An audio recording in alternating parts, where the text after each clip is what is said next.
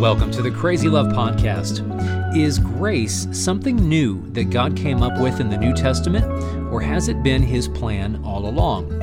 In this fourth and final teaching of his series on Galatians, Francis Chan traces the incredible story of sacrifice throughout the entire Bible and helps us to see how the grace of God has been His design from the very beginning.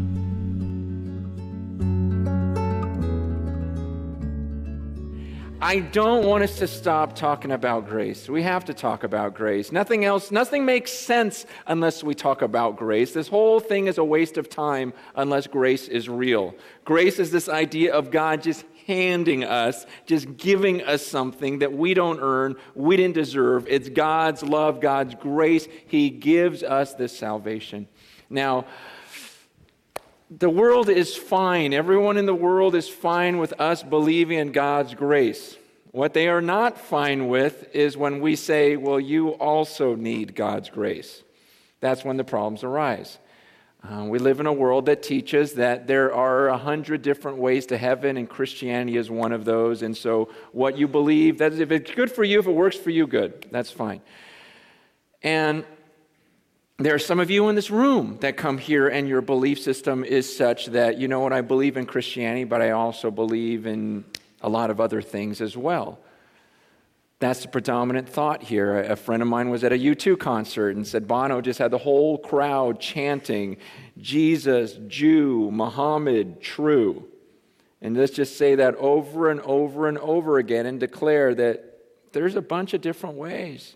It's all true. It's all real. And I understand. I so, you got, the thing you got to know about me, I totally understand that kind of thinking. I absolutely do. And I could absolutely understand why you want to believe that. I want to believe that many times. My question is, is does it really make sense though? I understand why people would just say, you know what, no one's really going to hell. We're all good. I understand that. I want that. I, I, the, my problem is, does it really make sense to you, though? You see, because if we just say everyone's right and there's no right or wrong, everyone's right, there is no wrong, then no one needs to fight, right? So, what a, what a great thing to believe that no one's wrong and you can go your way, she can go her way. We can all go these different ways and everyone's right. My question at the end of the day, though, is does it really make sense to you? Not do you want that to be true, or would you like the idea of no punishment for anyone, but just does it make sense? Does it really make sense that if one person says Jesus Christ is the Son of God, and someone else teaches that Jesus Christ is not the Son of God, that someone else can come along and say, You're both right. Does that make sense to you? That one religion could, could teach that Jesus is a false prophet, another religion teaches that Jesus is the Son of God, and that they are both right? Does that really make sense in your mind at the end of the day? See, I understand the heart. I understand the desire of, well, if we just say everyone's right, then there's no fighting. Okay, I understand that, but does it really make sense in your head? And can you really go to bed at night saying, yeah, this really makes sense, this relativism that whatever you believe about God is true? See, Paul says, I'm not going to stop talking about grace. I'm not going to talk about the grace of, of, of, Jesus Christ. And, and there's a very important verse I want to look at today. It's Galatians 2, verse 21. It says this Paul says, I do not set aside the grace of God. For if righteousness could be gained through the law, Christ died for nothing. Paul's saying the same thing that I just said, basically. He's saying, look, if you could, if you could gain righteousness, a right standing, if you could be pronounced not guilty before God by any other means, whether it's by the law, whether it's this religion, that religion, if there's a bunch of ways to get there, then why did Christ die? Does, does that really make sense? If there were a bunch, think about this. Let's just say, let's say that everyone's right and there's, there's a thousand ways to heaven. Okay? Let's just, let's just believe that's true for a second then why did God in heaven say, I'm going to have my only begotten Son go down on that earth and I'm going to watch him be tortured? Okay, fathers, does that really make sense to you?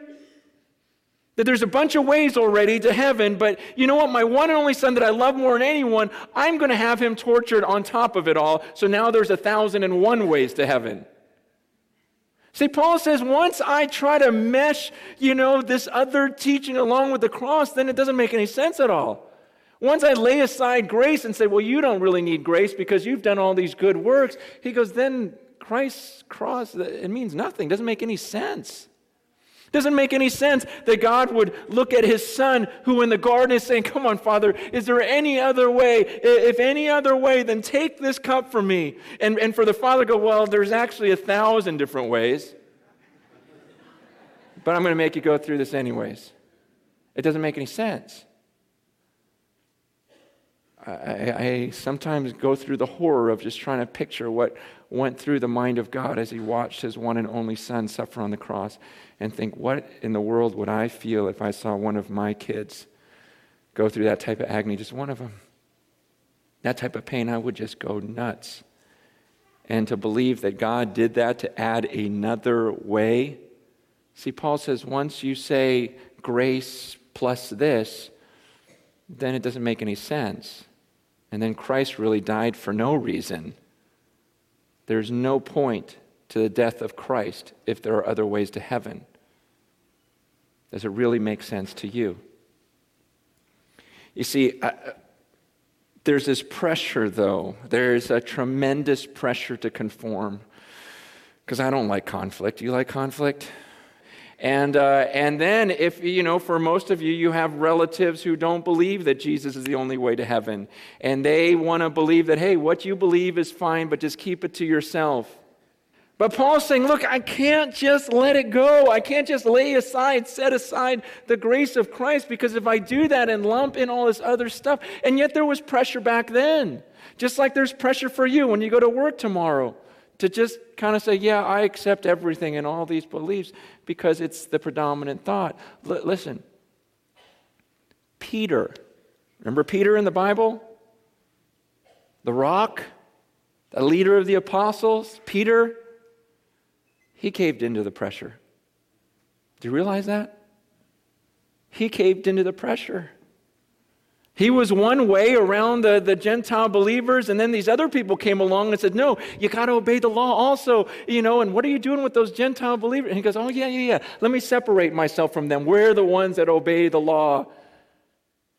And so Paul has to call him out on it. Did you know that in the Bible? Paul just gets in the face of Peter because of his hypocrisy, because Peter caved in. He didn't want to lose these friendships here. He didn't want to lose the status with these people. And yet, you know, he didn't want to lose it with them either. He kind of wanted to make everyone happy. And so in Galatians 2, verse 11, it says, Paul says, when Peter came to Antioch, listen to this. When Peter came to Antioch, I opposed him to his face because he was clearly in the wrong.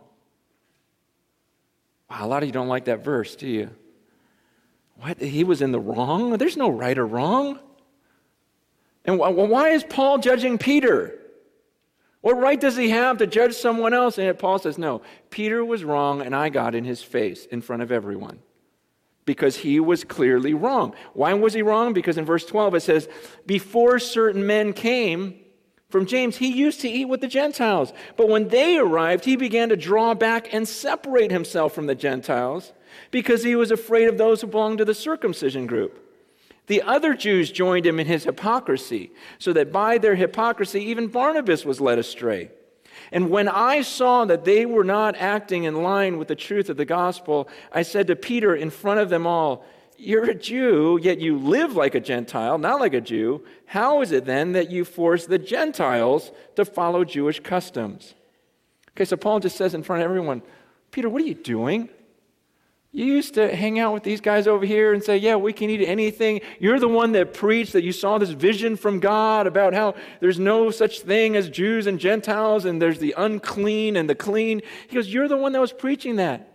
You're the one that preached in Acts 15 about how there's no difference now. And you were eating with us, suddenly this group comes, and then you start conforming to their ways. And now you're saying, hey, you guys, uh, the grace isn't enough. You also have to obey all of these rules. And Paul's going, you're, you're a hypocrite, Peter. and other people are joining you in your hypocrisy. You know what the word hypocrite means? It means actor. That's where the word comes from. You, remember in, in the old days when they would put a mask on, you know, when they would change characters, they'd put a mask in front of their face. It's kind of weird now we look at it. But uh, the people that put the masks on, they were called actors, but their technical name were hypocrites. These are hypocrites. That's what you do. You put a mask on. And, and that's what Paul was saying to Peter. He goes, Man, these guys come, you put on your little, you know, hey, I do good works mask. And then when they're gone, you hang out with the Gentiles, and it's like, oh, the grace of God mask. Go, well, what's going on here? And Paul confronts Peter on his hypocrisy. And there, there, there was part of a, almost a sick side of me that, that likes to read that stuff and go, see, look, even Peter screws up, right? You know, isn't there that side that goes, okay, okay. You know, because the truth is, is I need the grace of God every week. Need the grace of God every day, and so does everyone else. There are no perfect people in this room. Just like some of you guys like it when I screw up. And you go, oh, okay, okay, I feel better about myself. It's just that whole idea. The, in the same way, I mean, that, that's the thing about grace is we need the grace of God. Peter needed the grace of God. Paul needed the grace of God. And Paul had to confront Peter on his sin, and praise God for Paul. And in the same way, people are going to need to confront you on your sin. People need to confront me on my sin. We're, we're sinners. That's why we need this grace. That's why we need this forgiveness. But um, this whole hypocrisy thing isn't unique to Peter, because the truth is, is obviously in a room this size, there are plenty of hypocrites in this room. And you've got your church mask on right now. Some of you, and some of you, you, you, were, you were someone different Friday night than you are right now.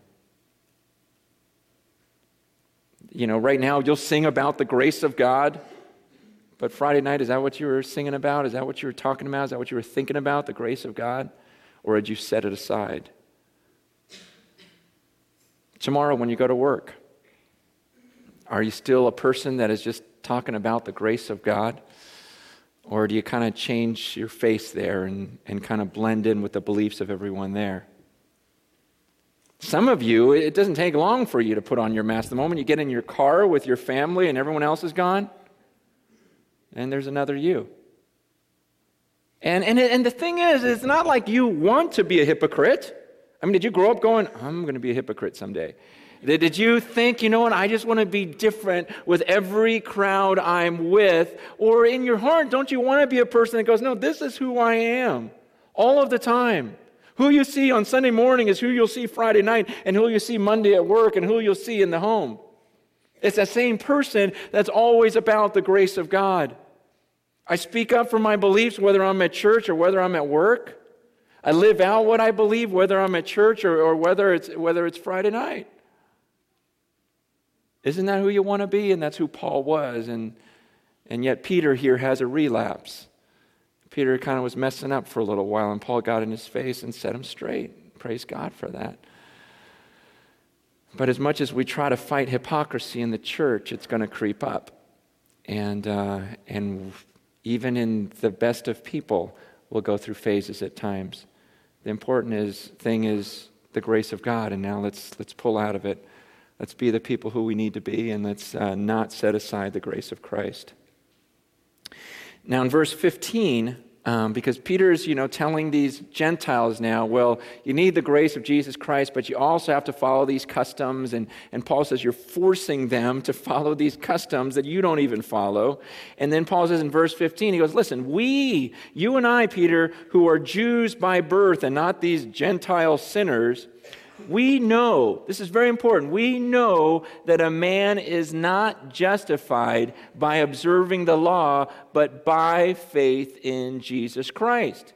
So we too have put our faith in Christ Jesus that we may be justified by faith in Christ and not by observing the law, because by observing the law, no one will be justified. Okay, first of all, what does it mean to be justified?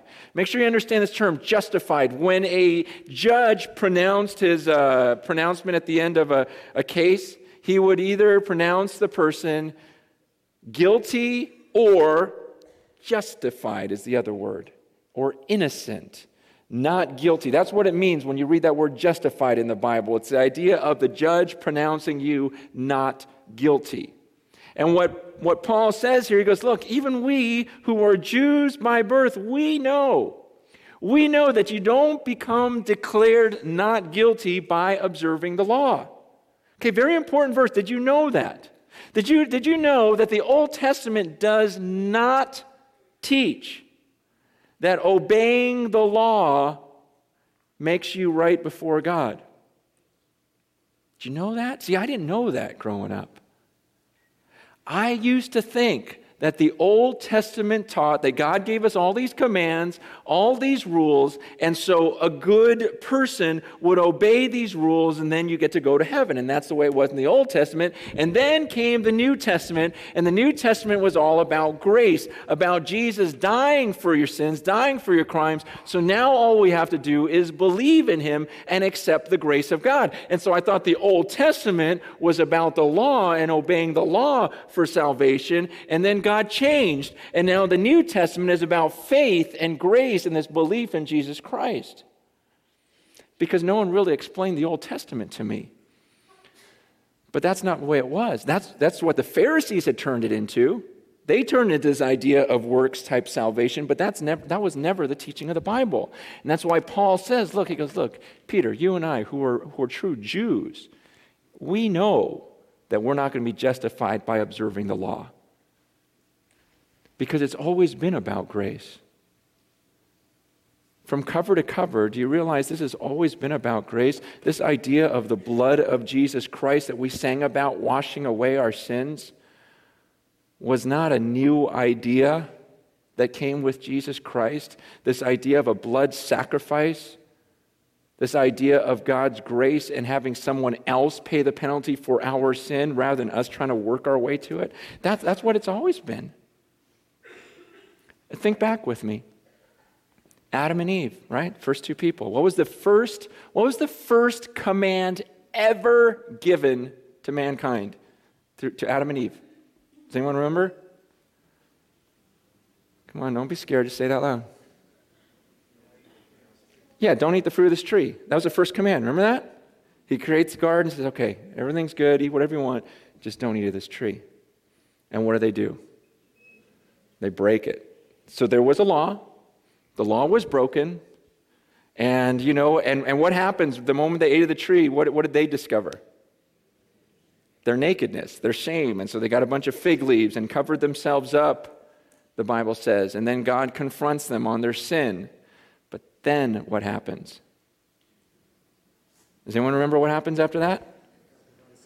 God, yeah, God provides a skin covering.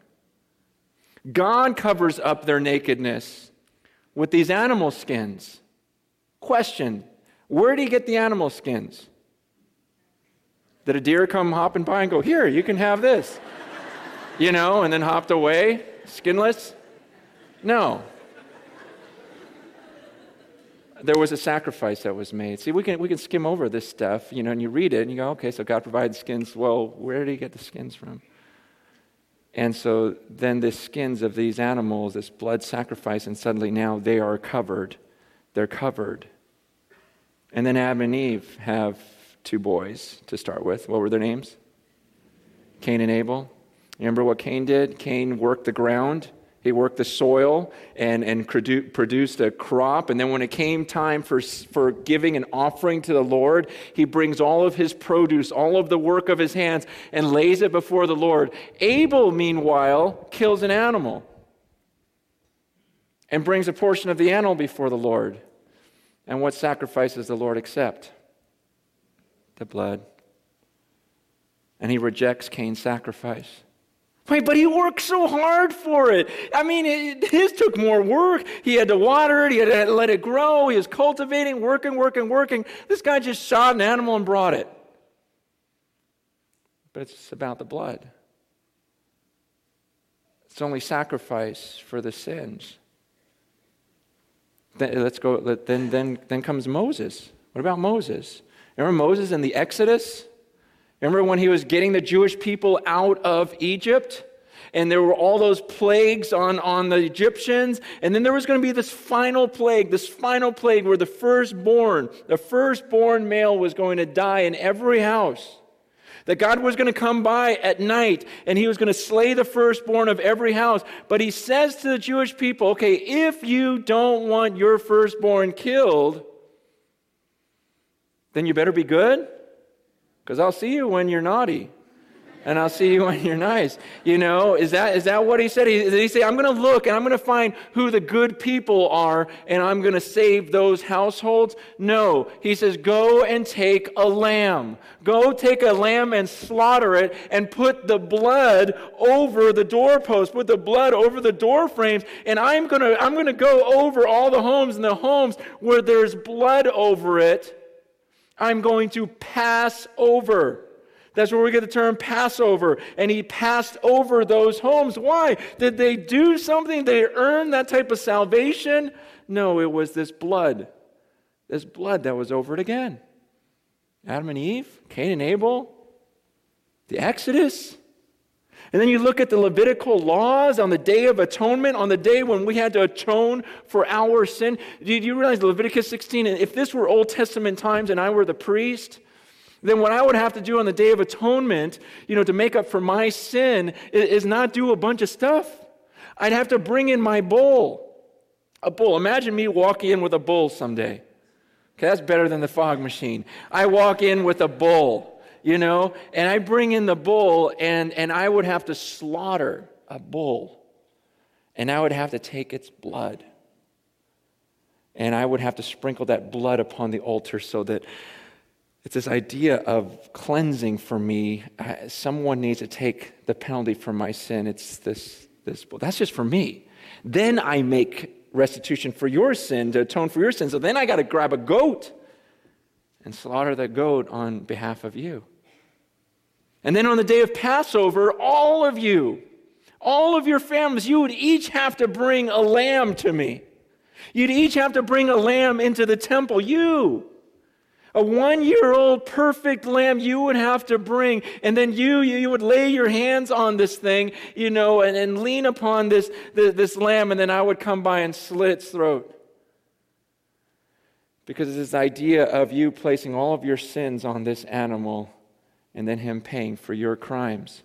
And it was so stinking disgusting. It was so bad. I mean, can you imagine thousands of thousands of people coming to one location with a lamb, slaughtering it, the blood spilling? They talked about how that mountain would just be drenched with blood and it would go all the way down into the river, into that brook, the Kidron. And, and they said it would just run red for like a week because of all the blood from that one. It was this whole picture of your sin is so disgusting to God and a price needs to be paid for it. This wasn't new with Jesus. This was from the beginning. It, it, was Adam and Eve. It was Cain and Abel. It was the Exodus. It was the Levitical law. And then you get to the prophets. Then you get into that prophetic era, and you've got, uh, you, have got uh, Isaiah. And in Isaiah chapter 53, this is still Old Testament, you guys. This is still about God providing a sacrifice because you could never obey the law right. You guys were always sinners. Humankind, mankind, you always sinned. I always had to provide some sort of sacrifice. And then Isaiah chapter 53, verse 5, it talks about, it says, But he was pierced for our transgressions, he was crushed for our iniquities. The punishment that brought us peace was put upon him, and by his wounds we are healed. We, all like sheep, have gone astray. Each of us has turned to his own way, and the Lord has laid on him the iniquity of us all. He was oppressed and afflicted, yet he did not open his mouth. He was led like a lamb to the slaughter so now you've got the prophets who are telling the future, and Isaiah saying, you know what? All of the sins are going to be placed upon him. He's going to be like a lamb that's led to the slaughter. You, you know how from the very beginning, how there was always a sacrifice, always a sacrifice, always a sacrifice for our sins? Well, you know what? There's going to come a time when he's going to come, and all, all of our iniquities are going to be placed upon him. So you've got Genesis, Exodus, Leviticus. You go all the way through the prophets. And then you get to the New Testament, and then comes this man called John the Baptist. And when John the Baptist, after all of this talking about this lamb that's going to come, what does John the Baptist say out of his mouth in John chapter 1? He goes, Look, the Lamb of God who takes away the sin of the world. Isn't that nuts? Man, you know, remember from Adam and Eve? You remember from, from Cain and Abel? Remember from the Exodus? Remember Leviticus? Remember what Isaiah said? And there's going to come this one who's going to take away the sins of the world, who's going to be like a lamb that's led the slaughter all these thousands of years. And then look, there he is the Lamb of God who takes away the sin of the world. God's story continues. And here he's there, and Jesus dies on that cross. And then the writer of Hebrews kind of puts it all together in, in Hebrews chapter 10. In Hebrews chapter 10, verse 1, he says, The law is only a shadow of the good things that are coming, not the realities themselves. For this reason, it can never, by the same sacrifices repeated endlessly, year after year, make perfect those who draw near to worship. If it could, would they not have stopped being offered? For the worshippers would have been cleansed once for all and would no longer have felt guilty for their sins. But those sacrifices are an annual reminder of sins because it's impossible for the blood of bulls and goats to take away sins. Does he understand what all that was? All those sacrifices every year? They were reminders. When you'd walk in that temple and you see all that blood, you would be reminded of all of your sin and all of your guilt that needed to be atoned for. He says it was all a shadow, all a picture until this one was going to come.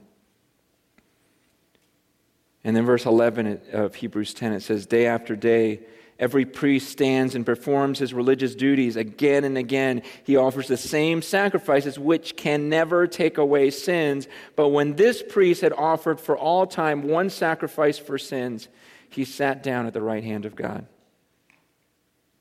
In verse 18, and where these have been forgiven, there's no longer any sacrifice for sin. He says, Don't you understand? This was a picture from the beginning of time. Those sacrifices of the blood of the bulls and the goats, it was never about the blood and the goats of the goats really taking away your sin. It was all a picture of the reality that was going to come. You were putting your faith in something that's going to happen, and then it happened. He goes, and that's why we don't sacrifice anymore. You don't need a sacrifice anymore.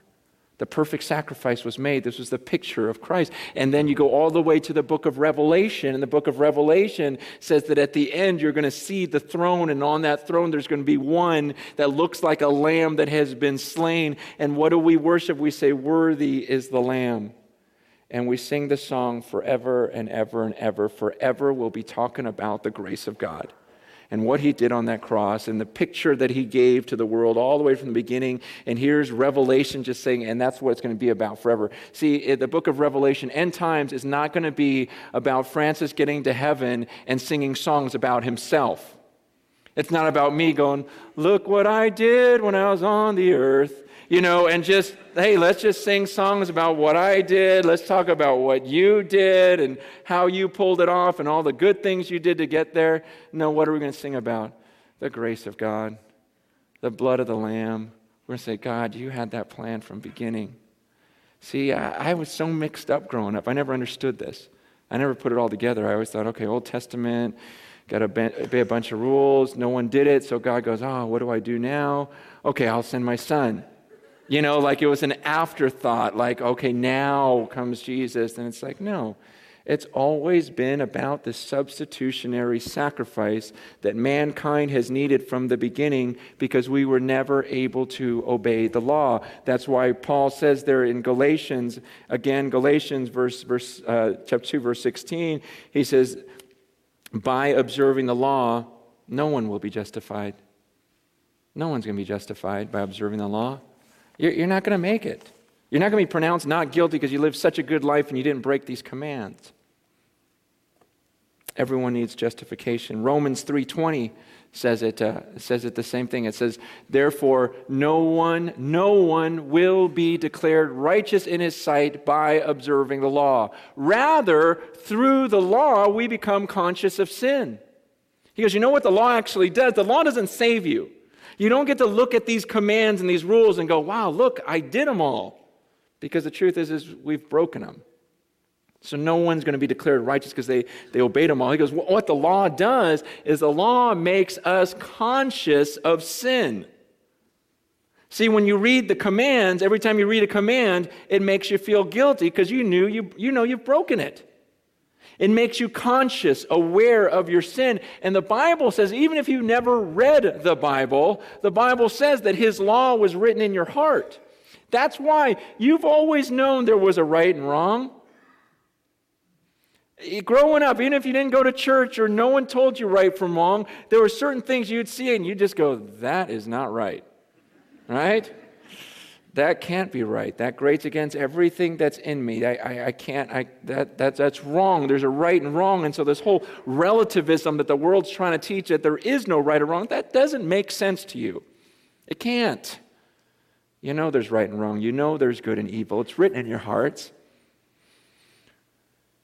And the law just makes us even more conscious of the things that we've been guilty of. There have been times in your life when you did something and you knew it was wrong and you just felt this sick feeling about yourself. We've all done it. That's guilt. Why? Because we're conscious of our guilt, we're conscious of our sins. We have this conscience. And that's why at every funeral, every funeral I've done, done many, many funerals, every funeral, inevitably, it doesn't matter how wicked the person was, someone inevitably will say, But he had a good heart. But she had a good heart. And at every funeral, you'll, you'll hear those words from someone. I, I bet you it was said at Hitler's funeral.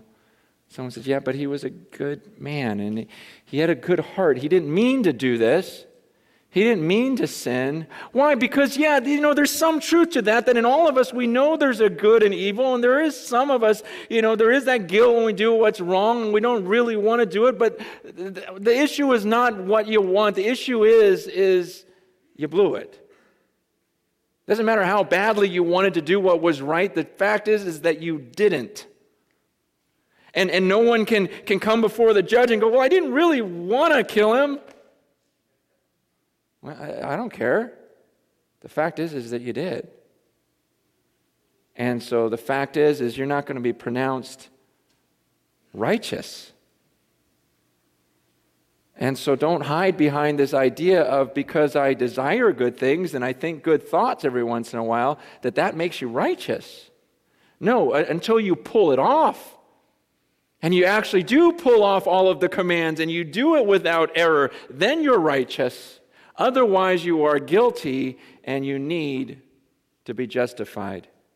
You need somehow to gain justification. And what Paul says is you're not going to do that by obeying the law. You don't get declared not guilty because you obey the law. You, you get declared not guilty by faith in Jesus Christ, by the grace of God, by accepting what someone else did for you. It's always been that way. It's been that way from the beginning of time, that you've always needed a sacrifice. You've always needed someone to take the penalty. See, but most people don't want that. People who have guilt, which is everyone, they seek to justify themselves. You know, you ever, you ever hear that expression? Nah, you're just trying to justify your actions. Why? Because we all want justification. We all need justification. So, how do we justify? We go, we blame. Well, I'm a good person. The only reason why I end up this way is because of my parents. I mean, my heart is good. It's my parents that screwed me up. It's society that screwed me up. It's growing up in Southern California. It's growing up in America. It's the Republicans. It's the Democrats. It's whatever.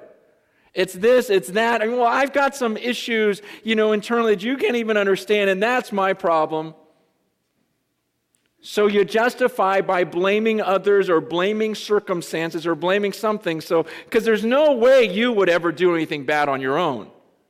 So you got to justify it somehow. Or you can justify it by go, yeah, yeah, well, I did some of those things, but those really aren't that bad. And look at all the good things that I've done. Look at all the great things that I've done, and you try to justify yourself by saying, Well, but I've done more good than bad. And let me just ask you, does that make sense? Would that make sense to you if you're watching a hearing, a court hearing, and, and the guy's pleading his case, yeah, I did this, yeah, I did that, but here's a bunch of good stuff I did, and does it really make sense for you, to, the judge, to go, okay, then you're not guilty? After you showed me, you're like, I was going to pronounce you guilty because I saw you broke these laws, but then when you told me all the good things you did, I thought, okay, no, you're not guilty. that really makes sense to you? And yet we'll try to justify ourselves that way. We'll try to justify ourselves by blaming others, try to justify ourselves by doing good works. And the Bible says you're never going to justify yourself that way. There's one way for justification. This is the way it's always been, and that's been by the blood, by the grace of Jesus Christ. By the grace of God, God seeing, look, those fig leaves, that's not covering you. Let me cover you. The, the produce and all the work, that's not going to cover your sin. Let the blood cover. Your working and everything else, it's not going to cover. Just put the blood over your doorpost. The blood will cover.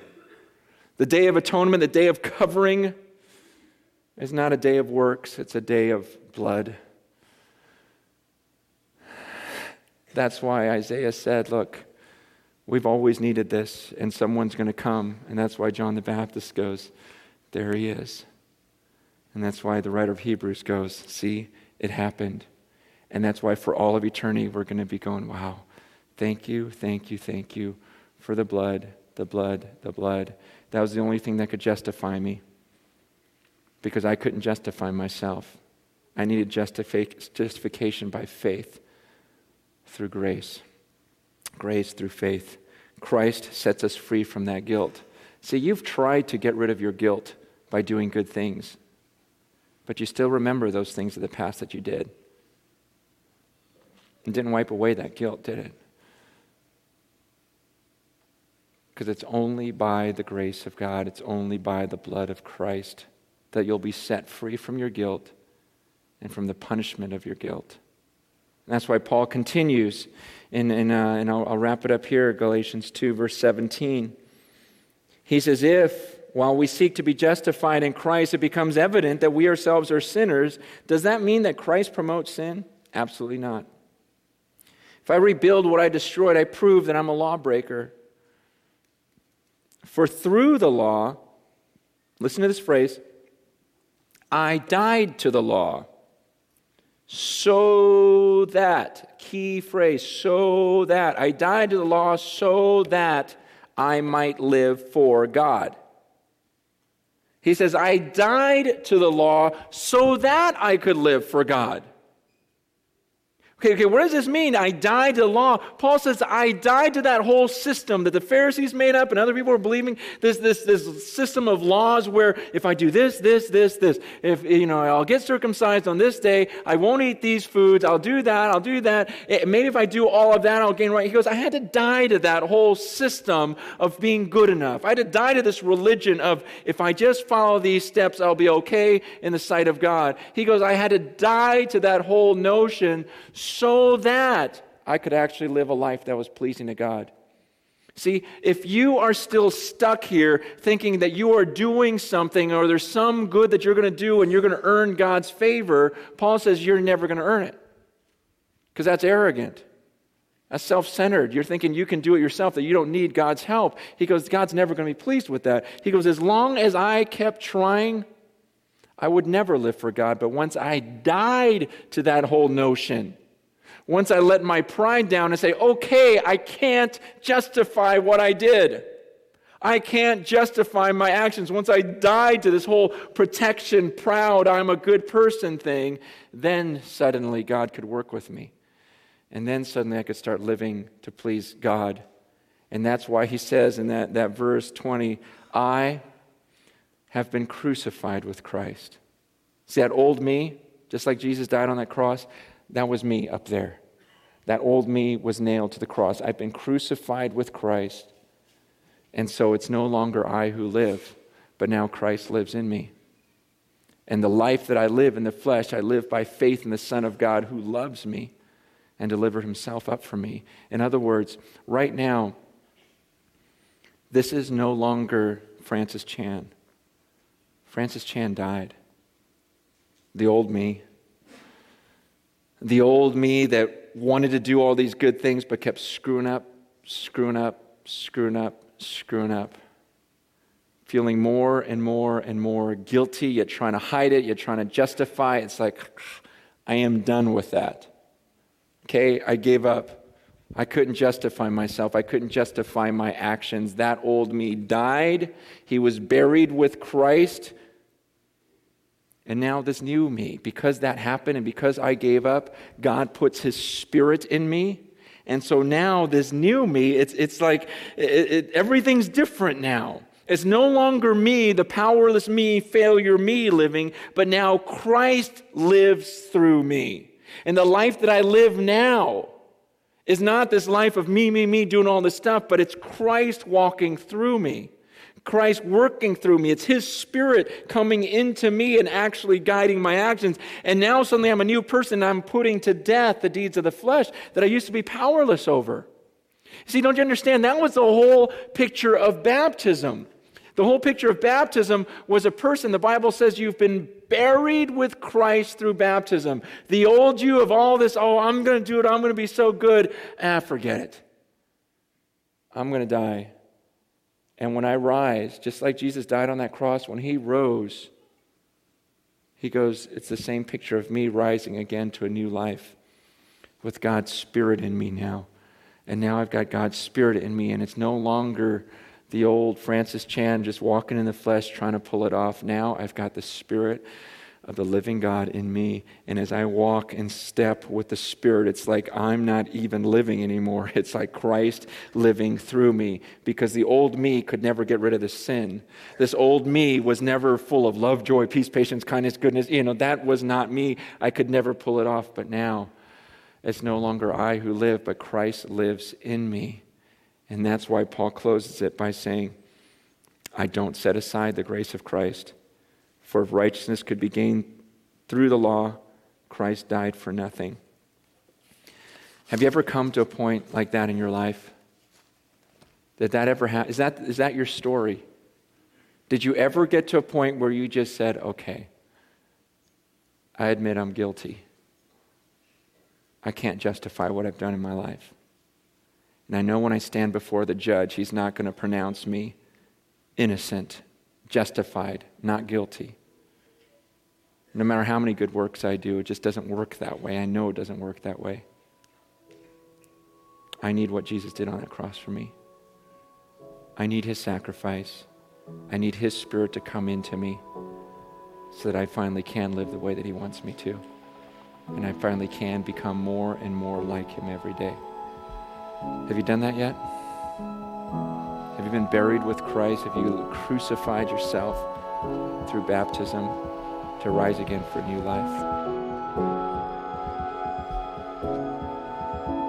Thank you for listening to the Crazy Love Podcast. Join us next time for a new episode, but until then, for more resources from Crazy Love Ministries or to support the work of Crazy Love, please visit our website at crazylove.org.